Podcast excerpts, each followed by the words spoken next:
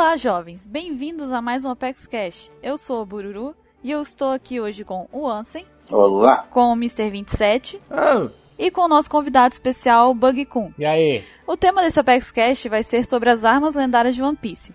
Mas primeiro vamos para a leitura de comentários.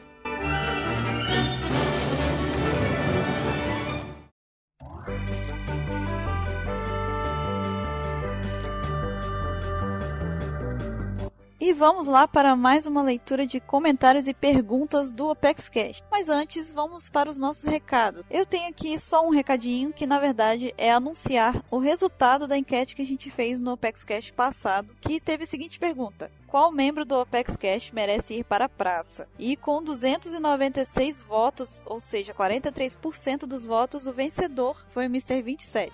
Oi, oi. Como assim? Eu nem participei do cast anterior, por que, que eu tô fazendo esse enquete? Mas nem precisa, né? Já da, dos casts anteriores já é suficiente. Só por causa das minhas 27 mil piadas podres? Eu acho que a gente devia fazer uma votação para que o Mr. 27 lançasse o livro das 27 mil piadas sem graças. para poder inspirar todos os jovens aí que estão escutando o nosso Apex Cash. E a medalha de prata ficou comigo, assustadoramente, porque Só bem feito. eu não imaginava que eu ia ficar em segundo lugar. Eu achei que eu ia perder pro Ansem, porque o Ansem, na verdade, eu achei que fosse ele que ia vencer, porque ele é tipo o melhor do melhor do mundo em fazer piadas ruins. Chupa. Mas, é, obrigada pela medalha de prata, eu acho. Eu acho que eu ganhei a medalha de prata por causa do Baruch Works, da, da, da minha piadinha do Baruch Works. E o Ansem veio logo em terceiro lugar com 104 votos e ficou com a medalha de bronze. Achei injusto. Acho que ele deveria ter ganhado a medalha de platina. E depois veio o Baruch e depois o Poeira e por último o Ketei. O Ketei realmente é, é, entre nós, ele é mais criativo com as piadas mesmo. Ele costuma não, não ficar muito assim tendencioso pra praça, sabe? Mas o contrato já foi até assinado, tá? Mr. 27 semana que vem começa na Praça é Nossa. Poxa. Então já foi contratado, então Eu queria pro Zorra. Vocês decidiram. Você participa de 27 casts que aí você consegue ganhar o direito de ir pro Ah, Zorra. vou platinar. Isso. Tem que platinar a praça. E agora a gente vai para a leitura de comentários. É, o primeiro comentário veio do Eduardo Vedotto e ele disse o seguinte: O top 3 das openings pra mim fica assim. Primeiro, One Day, pelo fato de eu ter amado a música e como ela encaixou com a animação, principalmente na hora que fala Sayuko. É, aí ele sempre se arrepia com isso. E eu lembro que quando eu ouvi aquela música, eu fiquei por uma semana com ela, ouvindo todos os dias. Então, tipo, ele ficou ouvindo em, em looping, sabe, a música. E em segundo lugar, é Brand New World. Eu gosto dessa primeiro por ela ser da saga, que para mim é a melhor até agora de One Piece, que é Lobby, e também pela música que é muito boa e pela animação que me fez ficar com aquela vontade louca de chegar nas lutas que mostrava nela, que é uma pena que durou pouco a abertura. E a parte que ele mais gosta nela é que no final aparece todo mundo da CP9 de um lado e o bando do chapéu de palha do outro, né, numa estrutura assim, parados. E a terceira abertura favorita dele é Bon Voyage, e ele diz o seguinte: essa é uma que eu gosto principalmente pela animação, que eu achei muito boa. Já a música eu não curti muito. A melhor parte nessa aqui pra mim é quando aparece a infância de cada um deles. Então ele gostou mais do terceiro aqui pelo fato da animação do que pela música mesmo. E ele encerra dizendo: "Esse foi o meu top 3 das openings.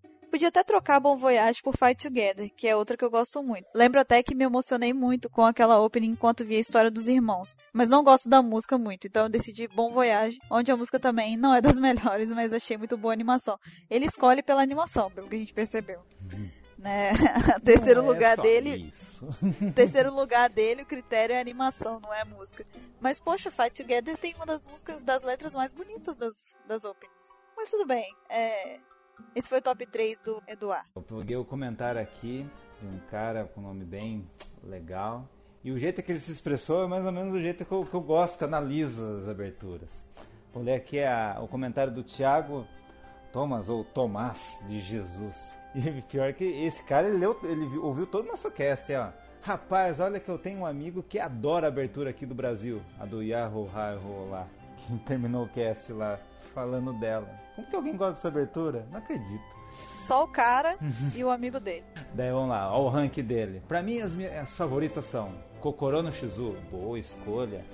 Ele, porra, não tem como ser essa. O Other Seven, o começo mais tranquilo, meio sem história, mostrando apenas eles juntos. Daí vem o Alquije fodão, cenas aleatórias da saga, acaba pulando do prédio, sob sapecando o Luffy. Onde? A explosão da casa Frank e um relance de Rob Lute com cara de mal. Para mim foi uma guinada forte do ritmo. É, o cara se expressa do jeito empolgante que a gente gosta de ver a pessoa. A segunda música para ele é a do Thiago, a Share the World. Isso é bem animado e a transição para a parte mais punk é muito maneira.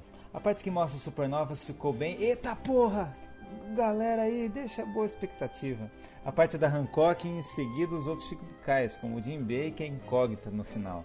Você fica pensando, o que o peixe vai aprontar? É claro que no fim de Impel Down, com a cena do Luffy tentando alcançar o Ace e cada um de costas pro, pro outro lado e no meio Vivecard. Muito peso emocional essa abertura. O cara conseguiu analisar tudo, né? A animação, a letra. E a terceira do ranking dele é One Day, de Marineford.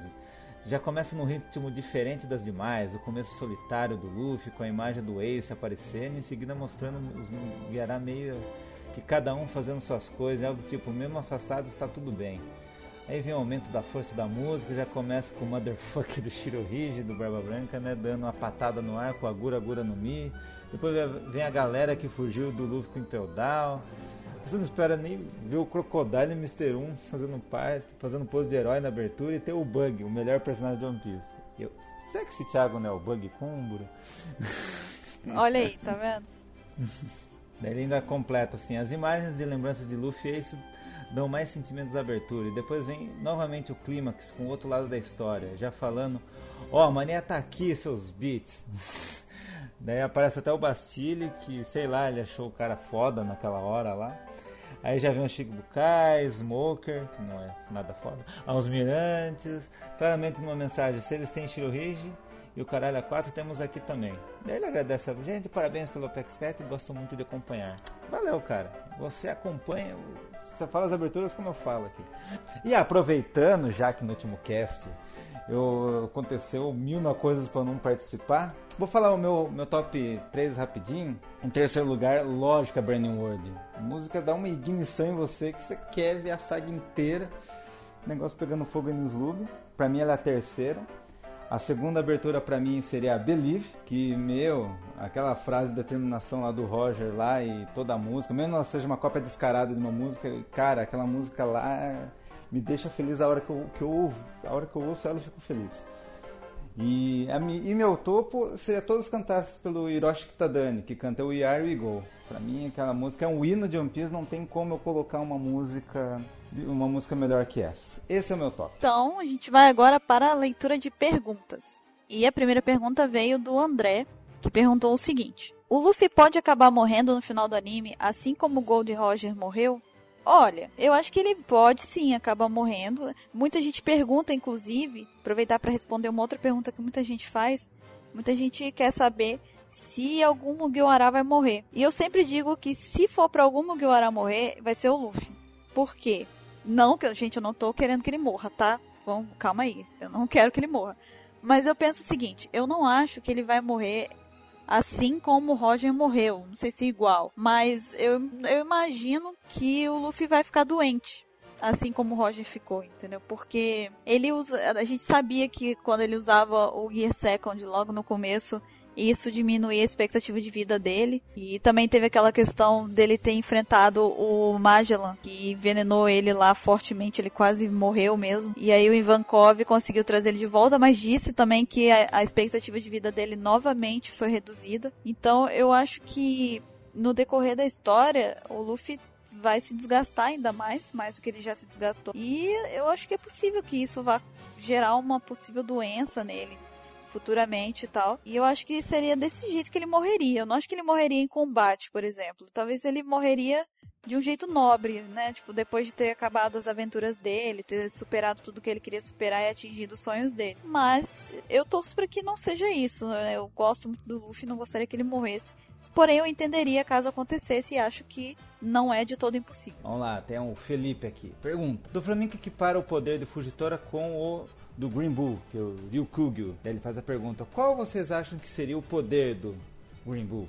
do touro verde. Bom, se a gente basear que todos os almirantes têm um poder super foda, eu já descarto a ideia que falam do Dalton. O Dalton é Zoan, então eu poderia falar que todos são logias, mas até agora a gente não sabe quem tem o poder. O Fugitora é a espada ou ele. Mas mesmo assim é um poder global. Pô, gravidade, gravidade é uma coisa muito grandiosa. Igual os outros almirantes. Se eu fosse chutar, eu vou profetizar agora o poder desse cara aí. Se cada cor representa, por exemplo, falam que roxo é gravidade, o azul era o gelo, o vermelho magna, eu creio que o poder do, do touro verde seria a da Mori Mori no Mi. Seria a fruta da floresta. Que daí encaixaria certinho com o verde dele. E ele seria tipo poder igual o Hashirama, joga o mundo do, do Naruto. Joga a árvore, pega toda a vegetação que tem por perto, planta e vai e arrasa com o inimigo. Para mim seria um poder bem plausível para ele. Você acha, Bruno? Faz bastante sentido, sim. Ele conseguir dominar a questão das plantas, talvez, né? tipo, a floresta em si, não sei como é que isso seria abordado. Ele brota uma floresta do nada, mesmo em terreno seco, ele brota e manda pra cá, ia ser louco. As 27 mil viagens do Mr. 27. Mas não, mas só pensa nesse lance da sílaba, que toda Akuma no Mi são duas sílabas. A Mori Mori seria a floresta. Cara, ia ser perfeito. Então, a gente vai ficando por aqui. Se você quiser mandar o seu comentário ou a sua pergunta pra gente, você pode enviar para o nosso e-mail, que é contato@onepcx.com.br, ou você pode enviar também a sua pergunta para o nosso ESC, que o link vai estar tá na descrição do post desse Apex Cash aqui. A gente pede só que se você for mandar a pergunta pelo ESC, que você se identifique pelo menos com o seu primeiro nome para que a gente consiga é, falar quem é que enviou aqui na hora que a gente for ler a sua pergunta. No mais, eu deixo com vocês agora o tema principal do Apex Cash e até a próxima. Bye bye!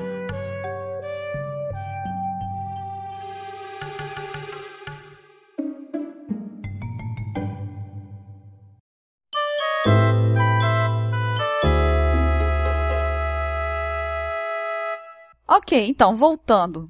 É, como eu mencionei antes, a gente vai falar aqui das armas lendárias de One Piece. É, antes da gente se aprofundar em cada uma, eu vou fazer um apanhado breve sobre o que elas representam, enfim, o que elas são. É, essas armas lendárias são armas que são tidas como um, por terem um potencial de destruição muito grande. Elas são conhecidas assim. Cada uma delas pode se apresentar de formas diferentes. Pode ser um objeto, pode ser um ser humano. Elas podem se apresentar das mais variadas formas. Nós já até temos as informações sobre os nomes de cada uma, que é Pluton, Poseidon e Uranus que foram nomeadas assim exatamente pelo tamanho da força de destruição delas, que aí justifica o fato delas terem o nome de deuses da mitologia greco-romana. Essas armas lendárias, elas são uma desculpa que o governo mundial usou para proibir que as pessoas vão atrás de informações sobre o século perdido. Eles usam esse, esse, essas armas como um argumento de que se alguém descobrisse a respeito delas e tivesse informações, pudessem é, desenvolver essas armas, correria aí um risco de se desencadear uma guerra mundial. Muito embora isso não tenha impedido ninguém, assim, algumas personalidades de terem perseguido essas armas, como o Spandam, o Crocodile e até o próprio governo mundial. Agora, falando assim especificamente de cada uma, a gente vai começar pela Pluton, a Pluton é o nome romano do deus grego Hades. É, essa, esse nome, inclusive, é, deriva da palavra Plutus, que significa riqueza. Ai, que legal, isso eu não sabia. E a primeira vez que, que, é citado, que é mencionado, né, Pluton, é lá na saga de Alabasta, que era a arma, né, que o Crocodile estava atrás, né. Tanto que ele meio que só aceita trabalhar junto com a, com a Robin, né, por causa que ela sabia ler os poneglyphs, né e poderia dizer onde estava a localização do, da Pluto, né? No poneglyph lá de Alabasta, né? Tanto que, né, que a gente vê que ele não, a Robin não fala o que estava escrito naquele poneglyph, né? Ela só fala, não, você está contando a história de, dos Nefertari e já era, ela não conta. Mas provavelmente, teoricamente, né, eu acho que lá devia estar tá falando que provavelmente devia estar tá com uns tritões lá, descendentes, blá blá blá blá blá. E tanto que, que, que só volta a ser mencionado de novo quando já na saga de Water Seven na qual a gente vê que está em posse os projetos dela, né, com o Tom Sun, né, que depois passa posse Bang e depois pro Frank, né. Então, a Pluton, a gente estava falando da, das formas em que essas armas se apresentam. A Pluton ela se apresenta como um enorme navio de guerra. E o projeto desse, desse navio de guerra costumava estar em Water 7, lá que estava da última vez até futuramente ser destruído, é, entre aspas. O perigo da, da Pluton é que dizem que esse navio de guerra que ela representa, que é representado por ela, pode possuir uma capacidade de destruir uma ilha inteira, ilhas inteiras, né? E aí é, tem até um perigo, a, a, preocupação de haver essa planta ainda existente da, da Pluton no mundo era que com ela poderia, se caísse em, em mãos erradas, haveria a possibilidade de alguém conseguir construir outras Plutons com isso e criar uma frota de armas desse porte. O que é, a gente sabe aí, sem dúvida, extremamente perigoso, né? Então, o motivo dessa planta ter sido preservada, inclusive, já mesmo sabendo do perigo dela, né, é que na verdade ela poderia ser uma forma de contra-atacar é, futuras armas lendárias. Ela poderia enfrentar as outras armas lendárias caso elas fossem né, descobertas e colocadas reativadas. E ela poderia inclusive combater ela mesma, caso alguém caísse e pegasse, tomasse posse dessas plantas e construísse uma outra Pluton ou até a, Pluton original fosse despertada de alguma forma. Então aí essa, essa planta poderia ser a, a partir dela poderia ser desenvolvida uma nova Pluton para que pudesse defender de eventuais ataques das outras armas lendárias e até dela mesma. É, a Pluton também passou de, por, pela mão de a planta da, da Pluton passou por, por diversas por diversos construtores de navios ao longo dos anos, até chegar na mão do, do Tom Sun. Pode ser dos ancestrais dele, pode ser de uma aliagem. Porém a a, planta foi destruída pelo fã. Destruída entre aspas, né? Porque a gente tem algumas teorias. É, tem uma aí. teoria. Até tem uma teoria então, a Plutão permanece adormecida, né? Ninguém sabe o que, que aconteceu com ela mesmo, né? A Pluton foi construída, né, tipo, no, no, século perdido, ficou tempos inativa, até que foi utilizado numa guerra, possivelmente no século perdido. Permanece ainda desconhecido qual guerra foi essa, né? No caso do século perdido, essa é a grande, né? É o grande mistério do One Piece, um dos grandes mistérios do One Piece, saber o que aconteceu naquele século perdido. Né? Crocodile, que sempre que, que, queria ter ela, o primeiro que apareceu querendo realmente ter poder dela, para destruir o governo mundial. É, foi como, como eu comentei, né? Foi a primeira vez que, que é mencionado sobre essa arma lendária e sobre outras armas, né? Tipo, eu acho que você, não sei se vocês concordam, mas para mim faz uma alusão à, à própria, tipo, como se fosse uma bomba atômica, bomba nuclear, uma arma de mega poderosa que que devasta o lugar, assim, que o pessoal tem até receio de usar. Dá a entender que é poder de destruição, tipo, em massa, uma arma mesmo, né? Tipo, vai chegar, dar um tiro lá e o negócio destruir tudo. É tipo aqueles raios que sai, tipo, o tiro sai varrendo. É, é tipo um Kamehameha. Isso.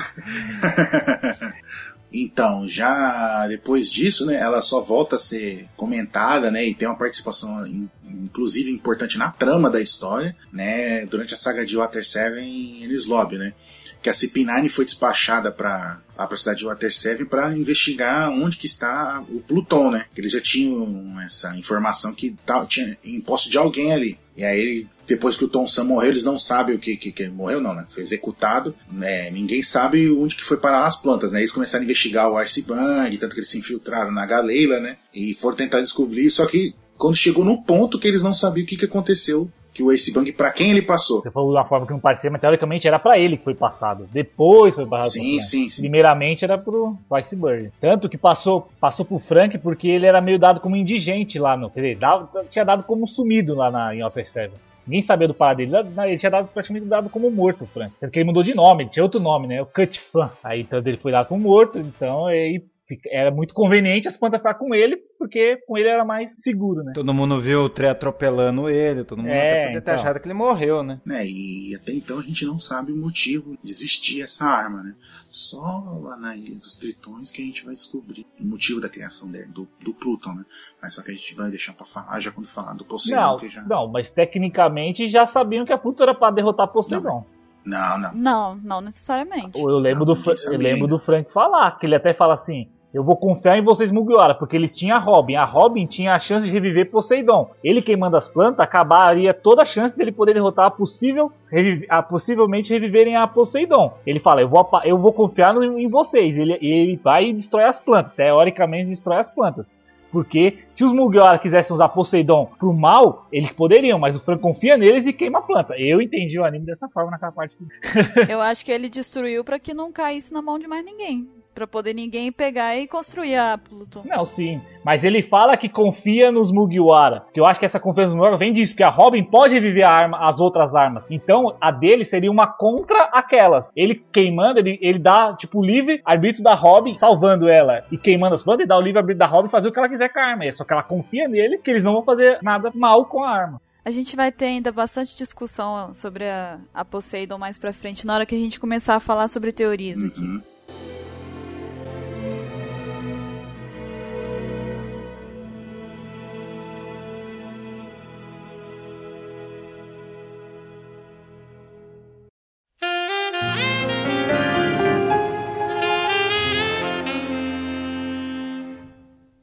Então, seguindo agora a gente vai para Poseidon. É, a Poseidon vem também, também é da mitologia grega, vem de- do deus Poseidon, que é o deus dos mares, das águas e dos terremotos. E ele faz, isso até faz sentido essa essa menção aí da Poseidon.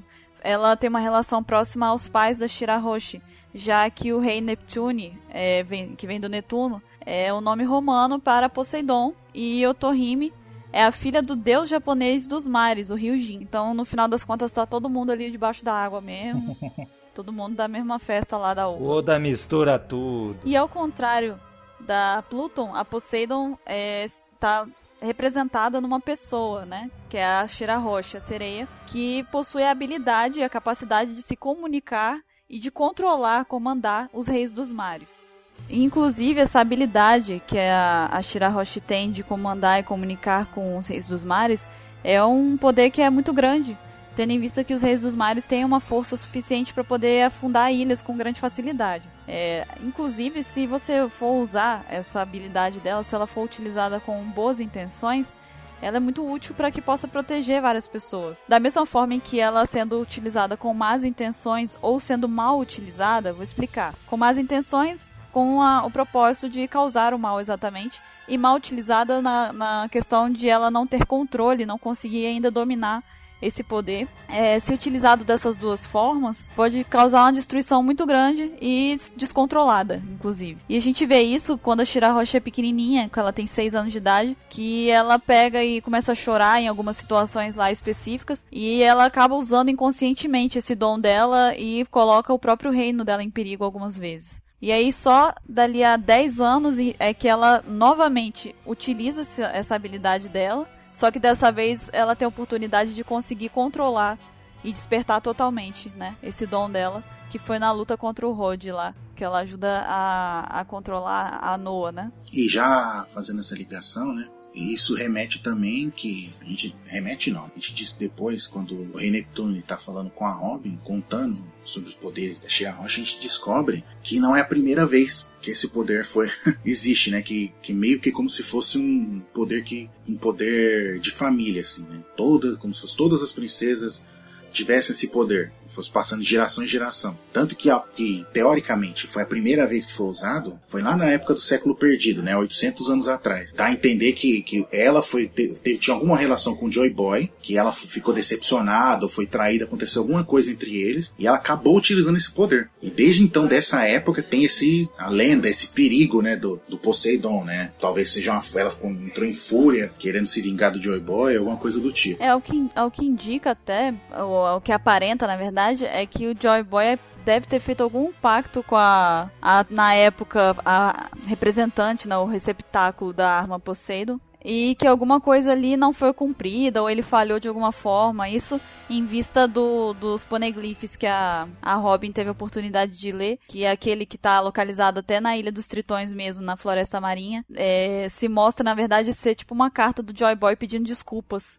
então a gente vê aí que realmente houve alguma coisa, alguma, alguma tipo de acordo entre ele e na, é- a, na época Poseidon, por motivos aí da, aparentemente óbvios, não foi cumprido por alguma razão. É, e só pra localizar, né? Tudo isso que a gente tá falando, essas referências, a gente vai colocando no post, né? Como, por exemplo, a primeira vez que foi mencionado Poseidon, não foi na Ilha dos Tritões, né? Só voltando um pouquinho pra gente não esquecer. Foi mencionado lá em Skype. Depois da batalha com Enel, tudo, eles resgatam o sino e no, e na, tem que ter um poneglyph na lateral do, do, Poneglyph tá escrito, que o Gold Roger passou por lá, tudo, e ela lê. E ela descobre que, tipo, tá falando a localização de uma outra arma, né? Ela até ela fica puta da vida, puta, mais uma arma, não sei o quê.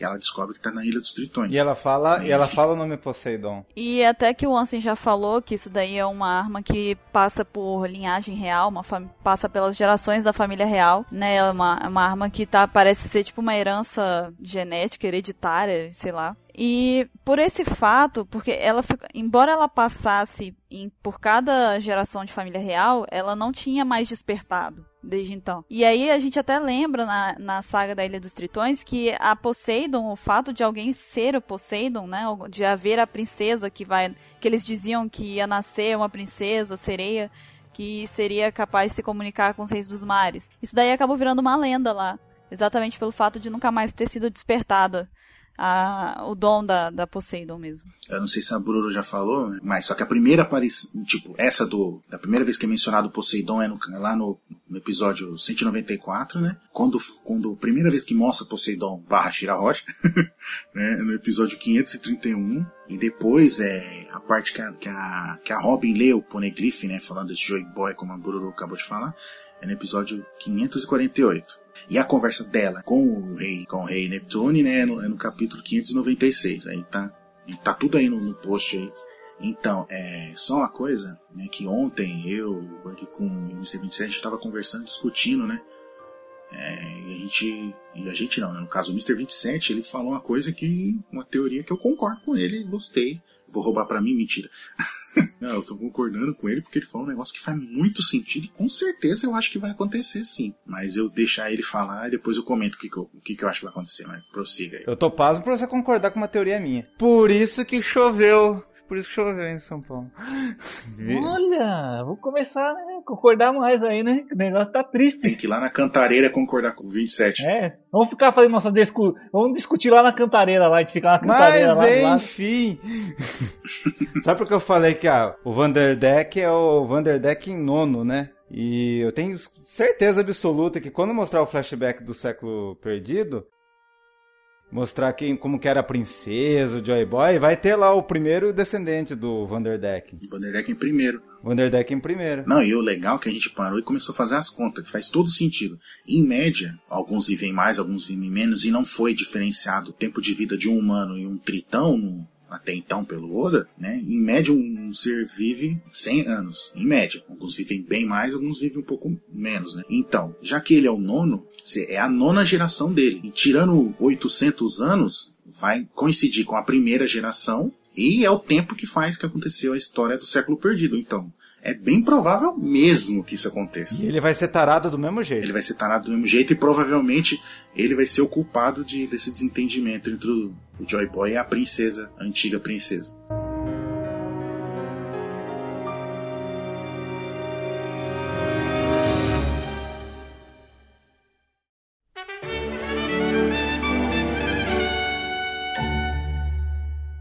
Pois então, vamos agora falar da Uranus. A Uranus também tem a curiosidade de ser o nome de um deus da mitologia greco-romana. É, Uranus seria a personificação do céu, né? Ele seria tipo o pai de todos os titãs e o avô dos, dos primeiros seis deuses do Olimpo. E ela também tem uma curiosidadezinha que Uranus significa literalmente céu ou paraíso. Então já dá algum tipo de dica aí do que, que pode vir a ser a, a Uranus. A gente já pode tá, começar uma, traçar certas teorias já sabendo aí que tá ligado com a personificação do céu, o pai de todos os titãs. O que, que pode representar isso, na verdade, né? Pode ser que ela seja a arma das armas, por exemplo.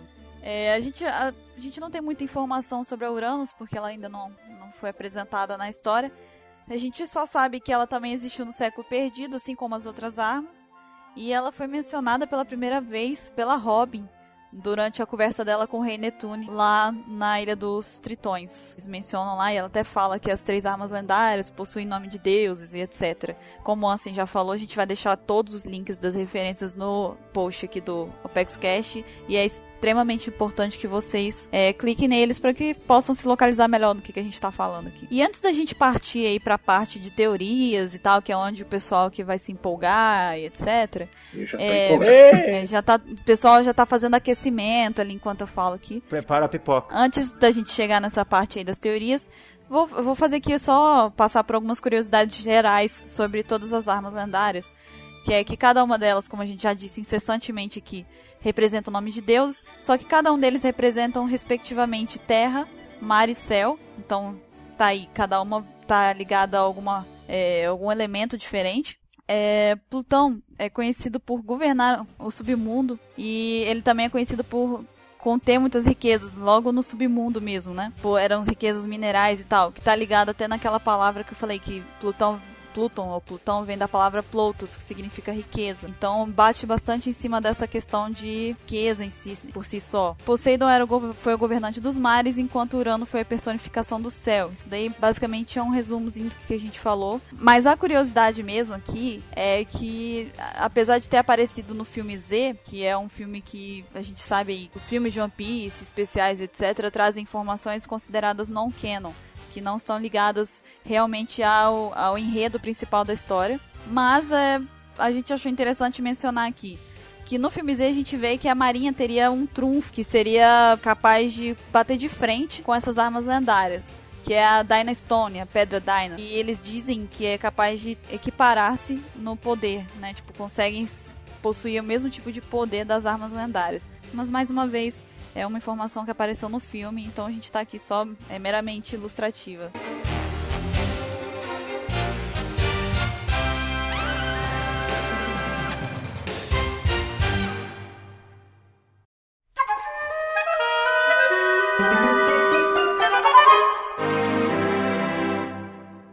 Mas então, agora sim a gente vai para a parte que muita gente está esperando aí, que são as teorias. A gente vai passar aí nas teorias, a gente vai começar falando das possíveis relações entre essas armas lendárias. Vamos ver é, possíveis cenários em que as armas se encontrem e o que, que poderia desencadear a partir disso. Primeiro cenário: Pluton versus Poseidon. Começa a luta. Pluton já foi criada para ganhar da Poseidon. já. Então, tecnicamente, Pluton já é, já é dito como mais forte. Para mim, ele é dito como mais forte, porque ela é uma arma feita justamente para destruir Poseidon caso ela fosse revivida de novo. Você acha que a Pluton é a arma mais forte das três? Não por causa depois do surgimento da Uranus. A Uranus é muito desconhecida e não tem como eu saber, mas a Pluton, para mim, certeza que é mais forte que a Poseidon. Pluton é criada para foi criada para parar Poseidon. Pluton seria um navio. Hum, Não sei. É uma arma. Pode, pode ser uma arma, mas pode ser colocada num navio, mas As plantas estavam com, digamos, o melhor carpinteiro do mundo. construtor. Não quer dizer que ele só vai fazer navio. Na verdade, todas as plantas passaram nas mãos de carpinteiros. Mas é né? meio coerente ser uma arma construída num navio, porque já que o poder da Poseidon é invocar reis dos mares, né? Comandar os reis dos mares. Então, e os reis dos mares ficam no mar, então uma arma utilizada num navio para enfrentar eles no, no seu meio. né? Deixa eu só explicar, porque as pessoas podem estar confusas agora. Porque no começo do cast eu falei que a Pluton é- seriam navios de guerra. É, não necessariamente seriam os navios de guerra. Eu quis dizer que elas poderiam ser, por exemplo, arsenais de navio de guerra. Porque provavelmente faltou lá alguma uma palavrinha a mais para que pudesse evitar essa confusão agora que algumas pessoas podem estar tendo. Mas é, ao mencionar navio de guerra, pode ser tanto quanto a carcaça em si de um navio de guerra, quanto uma arma que seja utilizada no navio de guerra. Então aí a gente tá aqui discutindo se seria o navio, ou se seria a arma, se seria os dois, se não seria nada. Seria uma arma que tecnicamente vai ficar no navio por causa que o próprio Ansem já falou, já disse. Como é rei dos mares, One Piece é todo baseado em mar e não tem por que colocar num carro e num avião. Então a, a relação mesmo aqui que a gente consegue ver é que realmente a Pluton seria a arma mais indicada até agora para poder bater de frente com a Poseidon, né? Agora num outro cenário aí agora a gente vai realmente passar para a parte bem hipotética, que é a Pluton versus Uranus. Por que hipotética? Porque a gente não faz a menor ideia do que, que seja Uranus. né? Não sabe se é uma arma, não sabe se é um poder como o Poseidon. Não sabe se é uma pessoa com uma arma Exatamente. ou uma arma com uma pessoa. Mas eu acho, eu tenho pra mim, pelo que, é, pelo nome da Uranus, eu, a, a minha teoria toda se baseia só no nome da arma, porque é exatamente a única coisa que eu sei. Então, eu acho que ela vai ser a arma das armas. Vai Eu ser a arma, tipo, a arma overpower exódia do One Também Piece, acho, sabe? também acho. Eu também acho. Então, eu imagino que Pluton versus Uranus, partindo do princípio hipotético, completamente hipotético meu, eu acho que a Uranus seria a arma que seria capaz de destruir todas as outras duas, entendeu? Então, independente de quem vier contra ela, ela vai, sei lá, obliterar, sabe? Mas é que a gente, é aquele nego- tal negócio. A Uranus ainda tem, não tem muita informação, mas pela, falando pelo próprio nome mesmo, é, seria mais forte, porque até coisa, ah, vai vir do céu, já é uma coisa muito já, vamos dizer, muito mais filosófica. Ah, o vai vir do céu, vai destruir tudo. tá, né? Isso já engata numa outra teoria que a gente vai falar daqui a pouco. E eu acho que isso se aplica também para outra, pra outra hipótese, né? Que seria Poseidon versus Uranus. Eu acho que aí, partindo do princípio de que uma estaria no céu e a outra na água, a que tá no céu ia se sobressair. Você botar para um, um navio para lutar, para combater com um caça voando, o caça tá só a não ser que o, o, o navio tenha uma um raio gama assim, sabe, para explodir de uma vez o navio, o, o, o caça. Porque a, a, mobi- a mobilidade aérea é muito maior que a mobilidade marítima. Eu acredito que a partir daí seria ainda maior a, a vantagem da Uranus em relação a Poseidon. Eu imagino. Apesar de que a gente sabe que a Poseidon é um ser humano. Então a, a Shirahoshi é uma sereia, se movimenta fácil, né, rápido, com facilidade na água. É o ser que mais se move mais rápido na água. É. Então, não sei. Aí também teria essa situação aí, porque a gente vai estar lidando com os reis dos mares e a Shirahoshi, que são seres aquáticos por natureza que possuem grande mobilidade. Se você se for parar pra pensar, agora que eu tô até botando os pingos nos is aqui, na verdade, a vantagem seria maior em relação a Pluton. Porque a Pluton que é o bar, seria o navio de guerra ou a arma num navio de guerra, né? Então, na verdade, a vantagem é maior contra a vantagem acho que se equipara um pouco mais com a Poseidon. E na contra a Pluton, já aí, no caso, a Uranus teria uma maior vantagem. A Buru teorizou. Meu Deus. Meu, estamos num momento histórico. E Eu, eu pensei numa coisa agora, e se, e se as três armas fossem que nem os três primeiros pokémons? Uma ganha da outra, assim, num ciclo. A Plutão ganha da Poseidon, a Poseidon ganha de Uranus, Uranus ganha da Plutão, Plutão ganha de Poseidon, e é um círculo, assim. Sim, sim, não, eu acho isso. Porque não necessariamente se uma ganha da outra, e a, vai, por exemplo, não necessariamente se a Pluton ganha da Poseidon, a Uranus ganhando da Pluton, ela vai automaticamente ganhar da Poseidon, entendeu? Também acho, tô achando isso, não necessariamente. Vai ser um ciclo. Pra assim meio que dar uma equiparada, pra dar uma equiparada nas três armas, assim, pra não acabar no fim não sendo uma muito mais. Igual a Uranus ser a fodona que derrota. Aí, tipo, ela perde pra Poseidon, ela ganha de Plutão, Plutão ganha de Poseidon, Poseidon ganha da Uranus. E assim dá um, um ciclo, assim. Ciclo sem fim. Um Nossa. ciclo sem E fim. a música está tocando agora. Vai, Zé Educador, emoção. É, é Bururu assim. É, É que é Bururu. é Bururu. O Rafik com o Bururu nos braços. Ai, como vocês são dóceis. Eu, eu, eu, vou- eu tenho um pedido a fazer aqui para os nossos ouvintes e leitores. Eu quero um desenho do Rafik segurando a Bururu nas mãos, na Pedra do Rei. Na pedra do rei. Eu duvido que alguém. Não duvide, não duvide.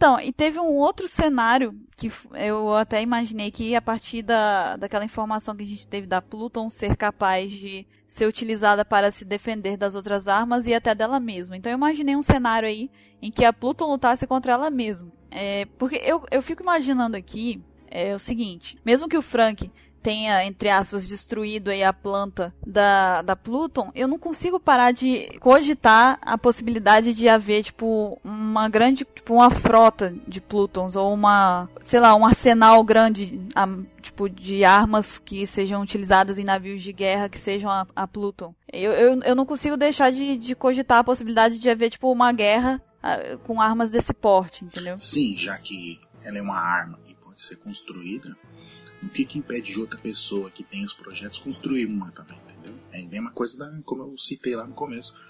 arma bomba nuclear. Se eu tenho, eu sei construir, eu conto pra outra pessoa, outra pessoa também pode construir. E ela pode usar em mim, eu posso usar nela, entendeu? É o caso da Pluton. Se alguém mais, que eu acho que não vai acontecer, por Também causa do acho Frank, que não. ficou com a planta. Mas aí é que tá. Você sabe o que, que é? Eu pensei o seguinte: é, o Frank destruiu a, a planta, mas a planta esteve na mão de outras pessoas antes. E a gente não sabe na mão de quem que ela esteve. Pode ser aí que apareça alguém ali na frente que era- era um desses construtores também que esteve em posse da, da, Caraca. da planta. E aí vai. E aí? Não, não. Se vocês repararam, a Bororô fez outra Meu teoria. Deus. Pá! Na cara de todo mundo. Iluminada. Tá ganhando do, do 27 já. Daqui a pouco eu faço 27 teorias aqui. Vixe. Não tá ganhando, já tá ganhando do Mr. 27, porque ela fez duas que faz coerência. Que é o, o Tom, o Iceberg e o Frank, a gente sabe que nunca ia entregar pra pessoa maligna. Já os antepassados deles, o que impede deles ter sido pessoas ruins, entendeu? É, a teoria foi muito bem, muito bem bolada, muito bem bolada. Obrigada, obrigada, gente. Isso acontece a cada 27 anos. Eu acho que aí nesse cenário, eu, eu só consigo imaginar a destruição. Tipo, não consigo. Eu acho que vai ser uma questão de, de ah, o último que ficar de pé, sabe? Só vão atirar pra tudo que é lado, vai ter gente voando, explodindo, etc. E até que vai sobrar uma pessoa lá, tipo o Mr. Satan no especial do. no crossover de Toriko com Dragon Ball. Eu acho que Pluton versus Pluton, quem ganha é o Mr. Satan. Então, obrigado, obrigado. Já sei quem vai ganhar tudo no Piece. Obrigado. Mr. Satan é Uranus. Não, Mr. Satan é o Bug. Uma coisa que, conclusão que eu cheguei em relação aos nomes, que pode ter, ter uma certa coerência, vocês vão julgar se é ou não. Como a Pluto a gente já falou que é relacionada ao deus Hades do submundo, né? É, eu acho que ela recebeu esse nome, né? Porque como ela foi um tritão que criou essa arma no passado para parar o Poseidon, é, foi uma atitude tipo desesperada, uma atitude né, ruim, né, execrável, uma atitude baixa, tipo uma atitude que, que mancha, vai, vamos colocar assim, mancharia a alma da pessoa que ela mereceria ir pro, pro submundo, né, pro inferno. Então acho que é por isso que ela recebeu esse nome e ela, né, tem esse, eu, eu, que eu tô falando, é o que eu, eu acho, né. E Poseidon, né, não precisa nem falar, né, Poseidon, Netuno, né, Mar, não precisa falar, fazendo. E Uranus, por ele ser ligado ao pai do Cronos, né, que foi o, o rei dos titãs, né, tudo, e aí o nome dele pro- ele significa propriamente o céu, né, que a gente vê, então talvez ela possa estar no céu, ou ser um poder vindo do céu, relacionado ao ar. Isso vem na teoria que, nós, que a gente aqui pensou, que é a do Enel, né? Aí eu vou deixar o Mr. 27 falar a teoria que a gente, que a gente Então, uma, a única pista que o Oda deixou sobre as armas lendárias, que hoje a gente sabe que são três, foi na época que estava no. Para quem lia o mangá, em Thriller Bark nas capas do Enel. Na capa do Enel tem duas capas muito curiosas, que dá totalmente. a- parece que menciona totalmente as armas lendárias. Que é a capa do mangá 470 e 471. Se vocês forem ver, a gente até tem a capa colorida, pode ver, basear muitas teorias nelas. A gente pode ver que tem um monte de bonequinho, um monte daqueles soldadinhos que um, um doutor criou, só que são soldadinhos com asa. Sendo que esses soldadinhos com asa, o Enel achou eles na, na lua. E tem um barco na- na- nesses desenhos aí. E você pode ver Rei dos Mares também na parede. É uma coisa muito doida. Até o Enel faz uma cara. Quem a gente vê esse povo do- da Lua, não precisa nem explicar, né? Só um cego que não vai enxergar, que é óbvia a alusão aos antepassados dos Xandia. Você pode ver que tem os três, as três etnias ali, né? Que é a etnia igual a da Cones lá, tem até aquelas anteninhas de bolinha lá, e a asa pequenininha. Tem uma que, que é a do Viper, tudo que é do sacerdote. Ah, que você vê que ele tá até com aquele chapéu de lobo, tudo, e tem um que tem a asa mais comprida, que faz um que dobra, tá? Tem uma, que ela dobra pra baixo, assim, que é a do. que é a etnia do- dos, dos, lá, dos capangas do Enel. Vilcan. Isso. Tipo, tá fazendo a menção dos três povos que falaram que tinha É, Skype. e Skype dá pra perceber tanto que tem o Poneglyph lá, que ele é de importância na parte dessas armas. E no Poneglyph, na história, né? Na história perdida. Ela, Skypiea fez parte da história perdida. No desenho dá pra você perceber que eles estão criando e tem uma certa energia, uma bola, que não sei se representa energia. Porque geralmente bola, sol, sempre estre- uma estrela de grandeza representa energia, muita energia. E pode ser que tenha relacionado a isso, o que, que vai vir do céu. Então, não, mas essa aí já dá pra perceber na continuação da capa do Enel, que ele tá com um raio nos robozinhos da Huawei É, que ele tem uma máquina lá. e gera. Começa a ligar toda a maquinária naquele lugar, naquela ruína. E depois, quando ele tá fodão lá, não, eu tenho meu exército agora. Seria que no fundo tem uma, tipo, uma esfera com energia elétrica dentro que ele tacou. Será que aquele é tipo um gerador? alguma Coisa, né? Mostrando que a tecnologia desse povo antigamente era avançada. Eu não tenho dúvidas que o Enel ele tá com a arma lendária Urano. Pode ser que seja esses robozinhos. Né? É porque aí, na verdade, pra responder isso, eu até chegaria numa outra coisa que eu ia perguntar pra vocês aqui pra gente chegar numa teoria. Vocês, vocês consideram Uranus como um objeto ou uma pessoa? Pela lógica. Não, não sei se é uma pessoa, mas é, é onde o Enel tá. Pra mim é onde o Enel tá. Será que, por exemplo, a gente tem aqui é, que. Vamos, vamos pensar. É, Pluton é um objeto. O Poseidon é uma pessoa. Urano seria um lugar? Sim. Boa, boa. Poderia, poderia ser. Ou, ou se não, uma, uma. É que também não, não seria muito plausível isso aí, porque eu ia falar assim, seria uma coisa que dependesse dos dois. Mas a arma também poderia depender dos dois. A Pluton também acho que poder, teria que depender de alguém. Porque o Enel poderia. Eu falo assim, de, de, de depender, porque o Enel seria o, o cara para usar a arma, porque ele é eletricidade e a arma tem a ver com isso. Aí seria ele específico. Aí ele poderia ter aquele tal negócio dele ser o Deus, ele conseguiria se concretizar. Ah, eu sou o Deus que ele conseguiria usar o negócio. Ele seria na, ele nasceu para usar a arma, entendeu? Porque eu fico pensando aqui, se for um lugar, como que isso seria usado como um potencial, tipo, de arma, de destruição, entendeu? Porque se ela fosse, se seria o lugar, seria a Lua. E a Lua é um satélite. Ela, ela, de lá ele poderia atacar quem ele quisesse, entendeu? Foi o que eu andei pensando. Eu pensei, será que é aquela Verte lá, Verte, não sei como é que, que ele, ele falava fala. tanto. Verso, né? Sei lá o nome. Será que é lá que seria. Será que ele já achou Uranus? Será que Uranus é o planeta? É a Lua. Ah, A Lua. O, o satélite lá, né? Ou a estrela, sei lá. Isso, mais uma vez, terceira teoria da Bururu. Faz sentido. Já posso pedir música. Já pode pedir música. Faz sentido. que você falou de ser um lugar. Com certeza. Agora eu tô pensando, com certeza é um lugar e esse lugar é aquelas ruínas. Porque aquilo ali, se você for parar pra ver, como na imagem anterior que a gente falou, a capa 471 mostra os Shandian construindo esses robozinhos aquele, naquele lugar. Ah, sim, faz sentido. Porque tá, estaria no céu, né? Que é a Ilha do Céu. E tem aquelas ruínas lá. Agora, como que. Eu fico pensando como que isso geraria poder de destruição. Será que. Um exército interminável que não se cansa. Será que não foi Olha isso? aí, Depois. Olha aí, um exército Não- invencível que não se cansa. Que não tem limite. Será que não foi isso? Porque sempre os robozinhos, eles podem, pode mandar os robozinhos construir mais robozinhos. Então sempre vai continuar tendo robozinho e não vai acabar nunca. Seria tipo o exército perfeito, né? Exato, o exército que tanto o Gecko Moria tá atrás. Mas aí não seria um lugar. Bom, poderia ser o lugar porque Que é a fábrica, entre seria, aspas. entre aspas, a fábrica, né? Será que quando deu a tal merda entre Poseidon, que, que falam que, que deu merda, né? Daí, tipo, os caras de Skype falaram, não, vamos deixar essa arma separada, vamos mandar eles, que a gente tanto gosta desses robozinhos, vamos mandar lá pra lua, porque pra não, pra não dar mais merda. Nunca mais juntar as, as três armas juntas pra não, não dar mais merda. Será que não foi isso? Eles estão chorando, eles estão chorando ali no desenho. Então, mas dá a entender que eles eram da Lua. E vendo isso, eles vi- viram isso, eles falaram, vamos deixar abandonado aqui. A gente gosta dos robozinhos, a gente vai deixar eles aqui, esquecido, pro bem de todo o planeta. Porque se usarem essa arma contra quem tiver o poder dessas três armas, vai poder dominar o mundo ao seu bel prazer. Então eles vão nos deixar escondido aqui. Ninguém além da gente vai saber. E ninguém a gente nunca vai contar pra ninguém. Tanto que essa história foi perdida. Que os Shandian lá, o Viper, o chefe da tribo lá, o Granfall, ninguém sabe desse, desse lugar. Tipo, é uma história que foi Eu fico esquecida. encucado com esses balãozinhos que eles ficam É segurando. pra fazer alusão à capa que mostra os robozinhos voltando pra lua num balão. É só pra falar que eles estão descendo de alguma forma. Porque eles não descem. Tanto que de Skype não desce de balão também. Desce de balão. Balão povo lá. A partir disso aí que vocês estão falando.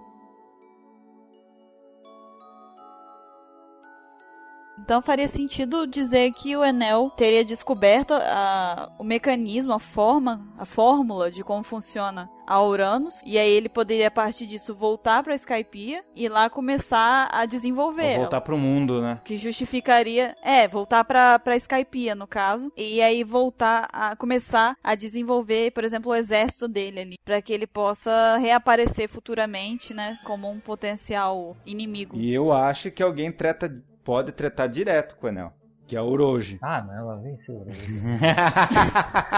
Ai, meu Deus, lá vem esse hoje. Não, não, não, não, mas nisso eu concordo com, com o A 27. gente até mencionou no Apex Cash sobre os supernovas. Eu acho que foi eu ou foi o Ansem que a gente falou assim que a única utilidade do Uroji pra ter aparecido ali como supernova, porque ele não mostrou nada de excepcional, a única utilidade dele seria estar intimamente ligado com alguma coisa de Skypiea, Enel ou alguma reviravolta da história. E se você for ver, ele é da mesma etnia do Enel. Que ele tem aquelas asas compridinhas que dobram pra baixo. O Enel não tem mais porque ele arrancou e colocou aquele piercing gigante. E outra coisa, qual ilha que o. A primeira ilha que ele foi, o Orochi, no Novo Mundo? A ilha do- dos raios. Será que lá ele aprendeu a evitar raios? Pode ser. Porque daí ele seria o cara mais preparado pra enfrentar o Enel do que o Luffy, depois do Luffy. Mas aí que tá, remete aquele negócio do círculo das armas. Eu acho que se for pra derrotar Uranus, quem vai derrotar no fim vai ser a Shirahoshi. Aí mostrar o poder da Poseidon. Eu acho que a Shirahoshi derrota Poseidon. Quer dizer, Poseidon, que é a Shirahoshi derrota Uranus. Pra mostrar o quanto é poderoso uma, uma, uma, uma arma. E assim, possivelmente, se ela estiver fora de controle, ficar fora de controle que nem ficou ancestral dela lá, terem que usar a Pluton. Que aí, né, a Pluton, a gente tá ligado, né, que a gente acha, a gente acha que tá com alguém, né? Aí, né? Aí, né? Pai vai, vai lá aquele drama. Será que ele vai usar contra a Shirahoshi, que é uma amiga nossa? Será? Então, aí que vem o negócio, né, que a gente tava discutindo isso ontem. O Frank, ele fazia os Battle Frank, certo? Vamos me acompanhando. Ele foi fazendo os Battle Frank pra enfrentar criaturas marinhas, não sei o que, que ele tinha um ódio, tá, tá, tá, tá, tá, tá. Beleza. O Frank, ele tinha as plantas do Pluton, que o Iceberg deu pra ele. Você acha que ele não deu uma lidinha? Não tem como, não tem como, devido ao passado dele de construir arma, ele não querer ver qual é a arma mais poderosa do mundo. Ele já construía Battlefanks pra derrotar Me- Me- Mes- é, Rei dos Mares. Tecnicamente é Plutão para derrotar Poseidon. Poseidon, o poder de Poseidon é chamar Rei dos Mares. Nada mais justo que o Frank colocar no Battlefrank próximo dele. Que quem é o Battlefrank próximo? Ele mesmo. Que ele é o Battlefrank 37. Ele é o Battlefrank. E com ele, a arma estando nele, ela estaria protegida. Porque tá nele, não tem como roubar. É ele. Ele é a Pluton. Poderia ser. Ah, será? Mas olha só, se for partir do princípio de que o, o Frank é a Pluton, então a gente tem duas armas aí que estão em pessoas. Agora sim. Mas é que o Frank se tornou uma arma, praticamente.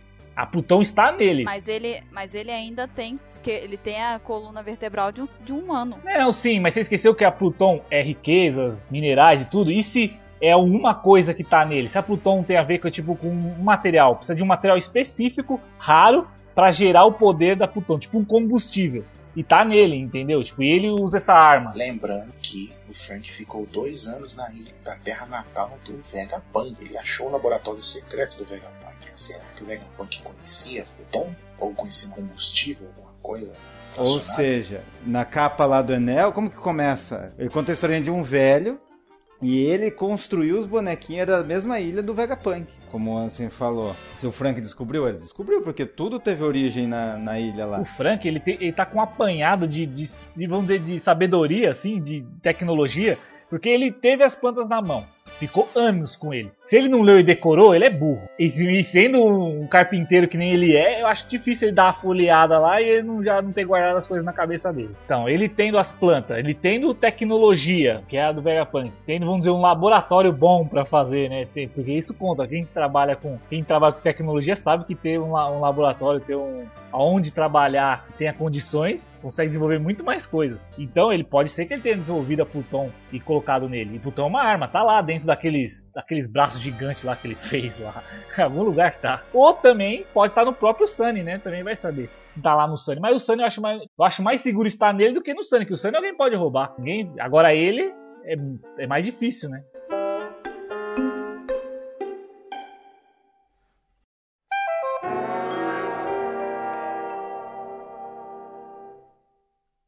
Agora sim, em relação a Poseidon mesmo, a arma.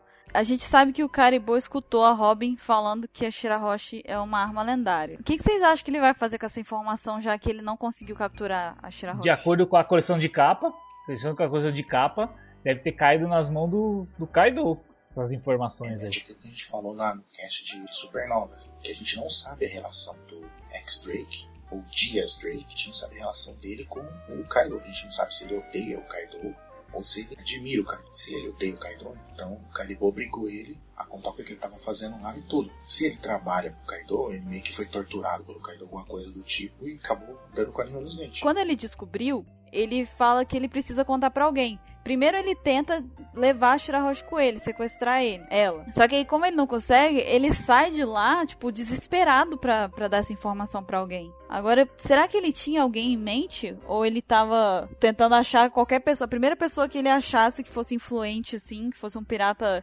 temido, alguma coisa assim, ou já abriria a boca? Eu acreditava na época, pelo estilo dele, assim, que ele tinha uma ligação com o Dom Flamingo, não sei porquê. Eu sempre achei que ele tinha uma ligação com o Dom Flamingo. Eu achava que ele ia contar pro Dom Flamingo. Só que como ele caiu na, nas mãos erradas aí, né? Caiu num cara pior, ele vai ser obrigado a contar para aquele lá mesmo. Pode ser que ele consiga fugir de lá e conte para mais outro, né? No caso. Porque, logicamente, a Shira Roche vai ter, vai ter muita coisa dela ainda na frente. E esse negócio da, é, de ela ser arma vai remeter a muita coisa. Tanto que aquele negócio, minha teoria que eu acho do Frank vai causar aquela, aquele, aquele drama do Frank não poder atirar nela, tá ligado? Tipo, porque tanto que ele não sabe ainda que é ela. Meio que quando ele descobrir, porque, porque, a, porque a Robin não conta para ninguém, né? Mas tudo bem. Quando, quando ele, for atirar, ele for atirar, quando ele descobrir que ela é a Poseidon, como vai ficar aquela coisa, mas vou atirar nela, ela é nossa amiga, e vai ficar tipo aquele drama assim e tal. Eu ainda acho que a, Pluton tá na mão do, do Frank, justamente para criar esse drama assim. Mas isso é teoria minha, né, e tal. Agora, eu tava pensando aqui, é, realmente é um pouco conveniente que o Kaido saiba, descubra que a Shirahoshi é uma arma lendária, porque a Shirahoshi tem a capacidade de se comunicar e controlar reis dos mares, e o Kaido é conhecido como o Kaido das 100 feras, né? E qual o melhor poder para ele ser um... Que, o que seria extremamente interessante para ele? Controlar o rei dos mares. Fica aí uma coisa para pensar. Vão dormir pensando nisso. E tem uma última coisa que eu queria perguntar. É, vocês acham que existe a possibilidade de ser combinada as três armas, delas serem combinadas? Tipo, eu, eu até tipo, brinco assim, ah, tipo um Megazord, mas não necessariamente um Megazord, mas criar, tipo, a, elas conseguirem se unir e for, formar uma grande arma eu só? Eu acho que pode ser a resolução do impasse do Frank. Vamos tomar como verdade aqui, só para fazer, desenvolver o raciocínio vamos tomar como verdade que realmente o Frank colocou o Pluton nele. Por isso ele virou Baron Frank 37. Aí a Tira Rocha, por algum motivo, tá desesperada lá e usa de novo o poder. Aí os reis dos norte começam a devastar tudo. Só que ela não tá conseguindo controlar. E o Frank, não, a gente tem que parar, a gente tem que parar, tem que parar. Aí meio que eles vão conversar, vai ter alguma coisa, e falar, não, foca naquilo ali. Aí a Tira Rocha vai mandar os reis dos mares destruir aquilo ali. Só que, por exemplo, se for Uranus, aí mostra que Uranus é indestrutível. Aquele exército de robozinhos. Vamos tomar como como verdade também, que são os robôzinhos. Não acaba, não acaba, não acaba, não acaba. Nem os reis dos mais tá dando conta de tanto que tem. Aí o Frank, não, não tem um jeito, vamos combinar o poder de duas armas, né? E ele usar o Pluton, entendeu? Eu acho que pode, sim. É porque pra, pra combinar as três, pra saber se dá pra combinar as três, seria necessário descobrir o que, que é Uranus e como que se, o, se a Pluton tá de fato com o Frank ou no Frank, como que ela foi adaptada por ele e também tipo se a gente for parar para pensar a partir do que a gente estava pensando aqui, do que a gente teorizou aqui, é, não faria tanto sentido elas serem combinadas, já que eu mesma disse que acredito que Uranus pode ser um lugar. Então, fica meio difícil conseguir fazer essa combinação com esses achismos aqui. Mas uma possibilidade é essa que você falou, realmente. Assim. Eu acho que, por enquanto, é a mais plausível, assim, pra assim, num cenário em que a gente imagine as três combinadas. Com uma coisa aqui que quero levantar pra banca, que eu tive pensando esses dias. Será que foi o Joy Boy que criou o Pluton? O Joy Boy seria um carpinteiro? Sim, por que não? Poderia ser, o interesse dele era na Noa, né? Até onde a gente sabe. Vai saber se ele ia colocar na Noa e fazer a Shira Rocha carregar a Noa até um lugar. A Noa foi a primeira Pluton? Noa é, o, Noa é o barco. A gente, arma tá no barco. O barco não é a arma. Escuta, deixa eu falar uma coisa. A gente sabe que tem uma Pluton que tá adormecida desde o século perdido. Não seria a Arca Noa? Adormecido. É, porque foi utilizada a arma. A... No século perdido, a Pluton foi usada, entendeu? Ela foi usada e até então ela permanece desativada. Você sabe o que aconteceu com ela. Você sabe se ela foi destruída, entendeu? Não seria a Noah, que Joy Boy tinha tanto interesse e que até o, o, é, o pessoal da Ilha dos Tritões lá tem bastante apreço por ela? Sim, sim. Muito bem, muito bem, muito bem. Mas, mas aí não entra em contradição porque a Tom foi criada para enfrentar Poseidon. Aí vem a teoria que, que, que o Vincent falou. Se o Joy Boy tinha uma amizade com a princesa, tudo, beleza. Aí por causa do primeiro Vanderdeck, deu a treta entre eles, e ela, e ela viu a fúria dela, começou a destruir tudo.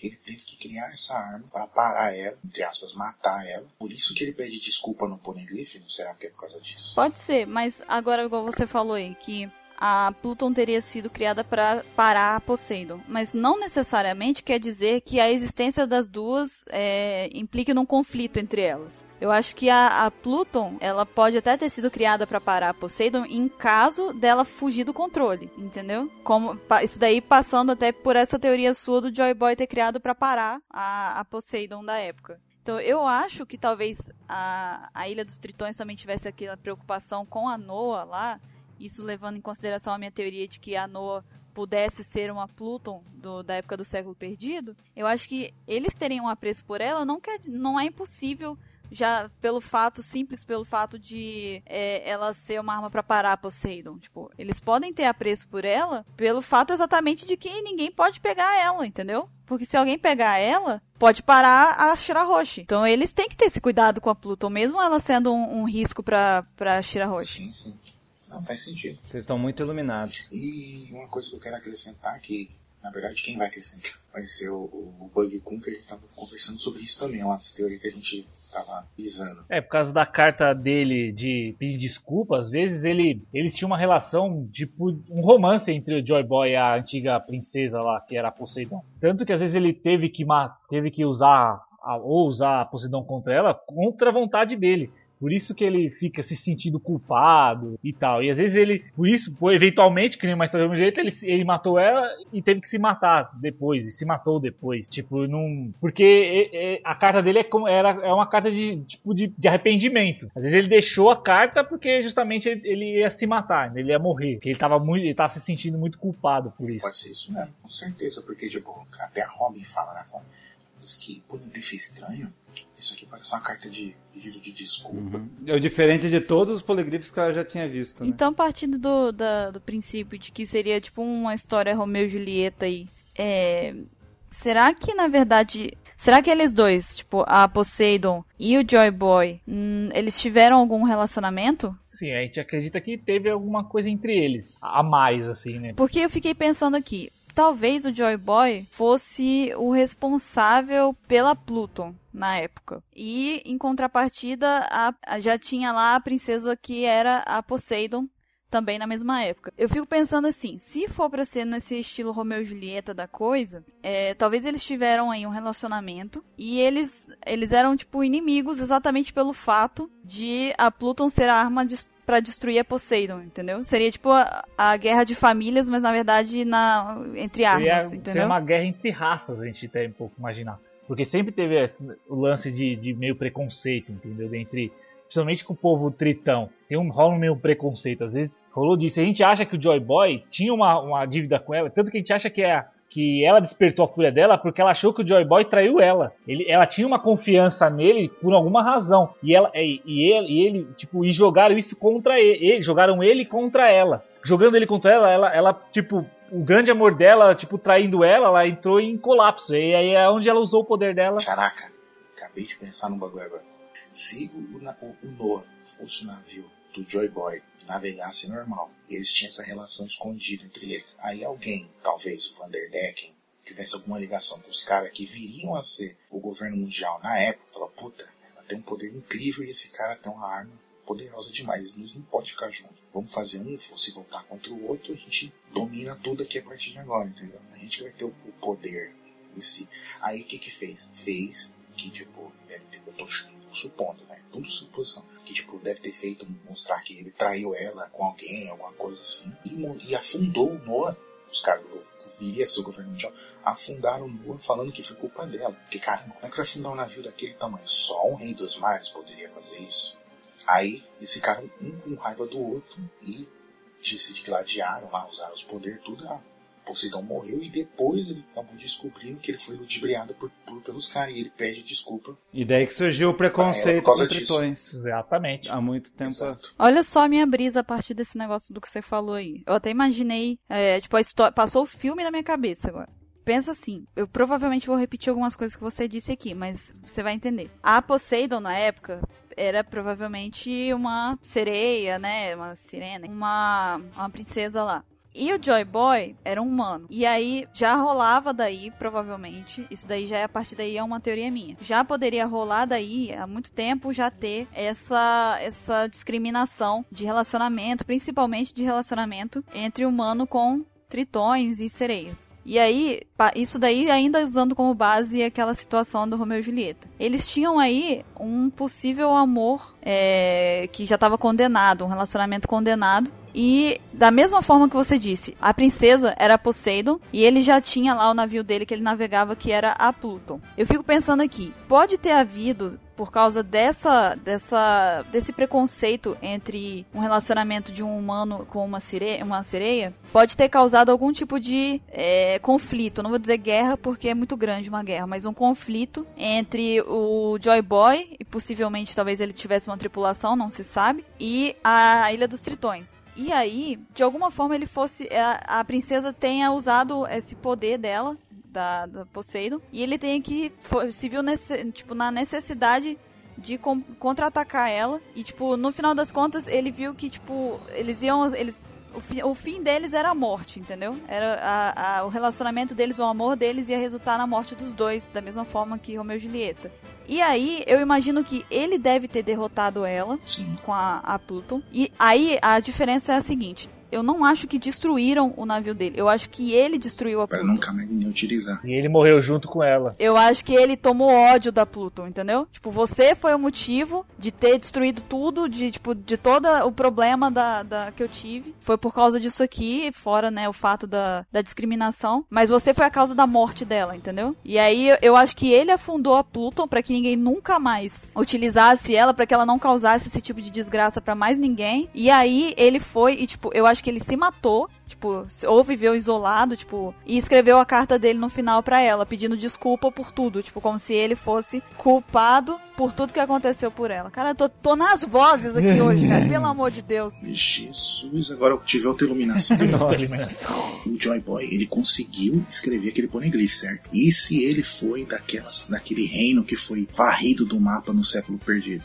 E se quem varreu aquele reino do mapa foi a princesa naquela época com ódio achando que ele tinha traído ela? Certo, é que a gente, tava, que a gente teorizou já isso, já.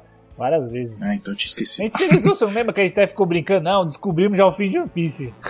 que faz tempo que a gente teoriza nessas coisas loucas aí. Mas a gente já tinha pensado nesse caso dela vir destruir o reino. O século perdido, o reino do século perdido, é ela que destruiu. A Poseidon, a primeira Poseidon que destruiu o reino perdido. E o, e a- e o caso Joy Boy fez que a gente tava falando. Ele, ela foi, ele foi lá, teve que usar contra ela. E aí no fim ele escreveu a carta. E, essa, é- e o Poneglyph pode ser a, a língua deles da época lá.